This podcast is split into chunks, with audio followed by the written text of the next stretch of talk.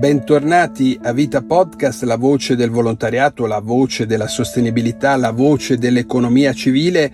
Sono Giampaolo Cerri, giornalista di Vita e vi sto accompagnando a una riflessione sul valore della cura, voce del verbo curare, un viaggio che realizziamo in collaborazione con Intesa San Paolo On Air e in compagnia di cinque autori che su questo tema hanno davvero riflettuto approfonditamente. Si tratta di Walter Benjamin, Simone Weil, Edgar Morin, Luigina Mortari e Orge Mario Bergoglio, cioè Papa Francesco.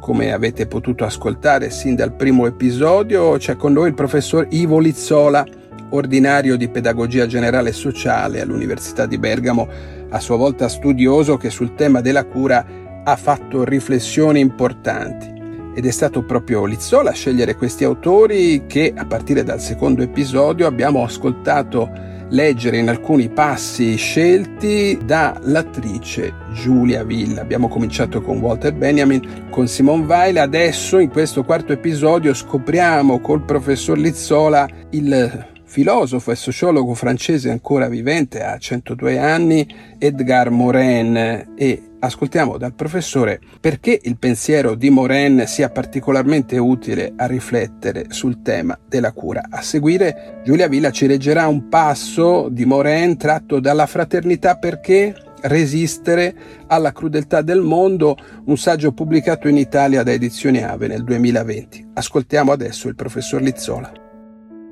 Edgar Boré con i suoi oltre cento anni è una sorta di, di canto alla vita. E questa vita complessa, piena di contraddizioni, le sue autobiografie ormai sono più di una, parlano anche con molta franchezza e schiettezza di queste grandi contraddizioni, dei suoi grandi errori, delle sue illusioni, delle sue riprese, del debito che lui sente, a questo reticolo della vita generosa che si è data all'interno del tempo del suo vivere e ci riporta in questo ultimo piccolo libro, La fraternità perché? Punto di domanda. È uscito lo stesso anno in cui usciva l'enciclica Fratelli Tutti, l'anno tra l'altro dell'incontro tra Papa Francesco e Delar Moren. Ecco questo grande saggio, vecchio, pieno di vita, pieno di vite, richiama i suoi grandi temi classici, la grande interconnessione della vita, no? di tutte le forme di vita di questa fraternità universale, planetaria e di questa necessità di avere uno sguardo adeguato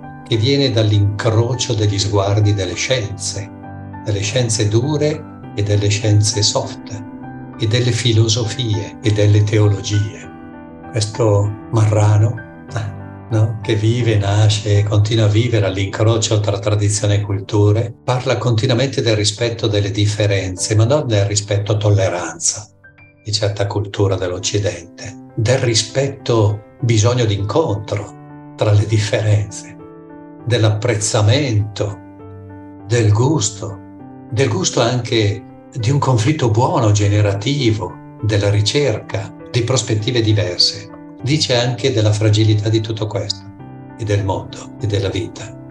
Dice anche di come questo oggi ci è riconsegnato in mano, riconsegnato in mano. Qualche anno fa alcuni miei studenti operatori di comunità, operatori in quelle che Edgar Morin nel libro chiama oasi di fraternità, le piccole oasi di fraternità, che è un'immagine bellissima. No? Alcuni di questi vecchi studenti, coordinatori di comunità, dicevano abbiamo sentito, sentiamo quasi di tenere la vita in mano, sul palmo di una mano. Abbiamo paura, e allo stesso tempo sentiamo una grandissima tenerezza, ci sentiamo inadeguati, fragilissimi, eppure come se la vita fosse lì, le persone con le quali lavoriamo, dentro la pandemia, nel lockdown, la vita in mano, attenti a non stringere le mani, a non tenerla in pugno, ma a tenerla lì, senza poter fare granché, se non questo. E questo ci dice della fragilità e della necessità di rifare l'esperienza del palmo della mano, quello originario, quello di quando siamo nati, di quando siamo nati il mondo a noi si è manifestato come il palmo di una mano che ci ha preso in mano subito appena nati. No? L'immagine di mondo, quella fisica, concreta, sentita, mica potevamo fare fantasie o teorie allora, era il palmo di una mano. E dice Moren che eh, la vita è fragilissima, dobbiamo stare attenti a costruirne una cura attenta. E la cura attenta oggi non può che essere fatta di solidarietà e fraternità e di un lavoro anche di disintossicazione, di disinquinamento del nostro rapporto con il mondo, le cose, la natura, i nostri corpi, i nostri pensieri, le nostre memorie che si fanno violente e inospitali. E parla, parla degli abbozzi, dei germi, delle prime fioriture di un mondo nuovo in cui l'io si ritrovi nel noi, non delle omogeneità delle differenze che danzano tra loro legate, perché dice che appunto ciò che non si rigenera degenera e noi siamo su questo confine sottilissimo. Servono oasi di fraternità dove ritrovarci, abbeverarci e ripartire per il cammino. Le oasi di fraternità di Edgar Morin L'unità umana si esprime nella diversità delle persone e delle culture. E questa diversità contiene in sé l'unità umana. Questo significa che comprendere l'altro comporta il riconoscimento della nostra comune umanità e il rispetto delle sue differenze. Sono queste le basi su cui potrebbe svilupparsi la fraternità tra tutti gli umani, in un'avventura comune, di fronte al nostro destino comune. Del resto, in ogni paese, un ribollire di iniziative private, personali, comunitarie e associative fa germinare qui e là gli abbozzi di una civiltà votata alla fioritura personale nell'inserimento comunitario emergendo come oasi, se non nel deserto, quantomeno nella giungla. Queste iniziative aprono delle brecce all'interno delle enormi macchine tecno-economiche che corrompono le nostre civiltà, che colonizzano i poteri politici, che impongono alla società gli imperativi di un pensiero fondato sul calcolo e votato alla massimizzazione dei profitti. Queste oasi sono e saranno luoghi di un'economia solidale, luoghi del disinquinamento e della detossificazione delle vite, e dunque luoghi di vita migliore e al contempo luoghi di solidarietà e di fraternità. Possono preparare il futuro dell'umanità? Non ancora ma sono i germi, gli abbozzi di una civiltà del primato della fioritura personale nella fraternità, dell'io nel noi. Ripetiamolo, senza posa. Tutto ciò che non si rigenera, degenera. E questo vale anche per la fraternità. E questo la rende ancora più preziosa. Essa è fragile come la coscienza, fragile come l'amore, la cui forza è tuttavia inaudita. La fraternità, mezzo per resistere alla crudeltà del mondo, deve diventare scopo senza smettere di essere mezzo. Lo scopo non può essere un termine, deve diventare il cammino, il nostro cammino, quello dell'avventura umana. Dobbiamo creare degli isolotti di vita altra Dobbiamo moltiplicare questi isolotti, dal momento che o le cose andranno a regredire e le oasi saranno degli isolotti di resistenza della fraternità, oppure vi saranno delle possibilità positive ed esse diverranno allora dei punti di partenza per una fraternità più generalizzata in una civiltà riformata.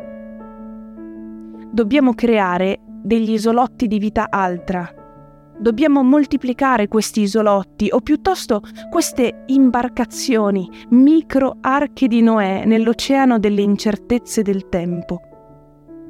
L'umanesimo rigenerato non si limita al riconoscimento dell'uguaglianza di diritti e della piena umanità a ogni persona. Comporta anche la coscienza dell'inseparabilità dell'unità e della diversità umana. Comporta la coscienza della responsabilità umana nei confronti della natura vivente della nostra terra.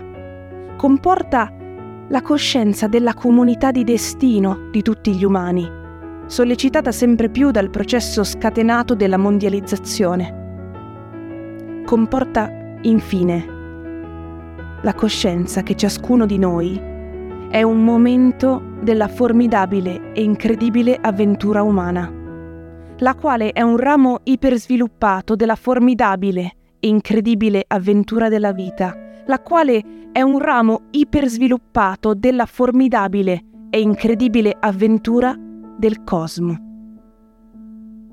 Allora, il dovere umanista è chiaro e si confonde con il dovere della fraternità. Dobbiamo prendere le parti di Eros, che nutre l'amore e la fraternità, che procura l'intensa poesia di comunione con il meglio dell'umanità e che ci fa partecipare alla grande avventura. E termina qui questo quarto episodio di Voce del Verbo Curare, un podcast di vita in collaborazione con Intesa San Paolo On Air. Nel primo episodio che trovate qui su questa piattaforma, il professor Lizzola ci ha introdotto i cinque autori che ci accompagnano, che ci stanno accompagnando in questo viaggio nel valore della cura. Nel secondo e terzo abbiamo ascoltato rispettivamente Walter Benjamin e Simone Weil, o meglio abbiamo ascoltato le letture di alcuni passi che ha fatto la brava attrice Giulia Villa. Nel prossimo appuntamento rifletteremo insieme a Lizzola sulle parole di Luigina Mortari.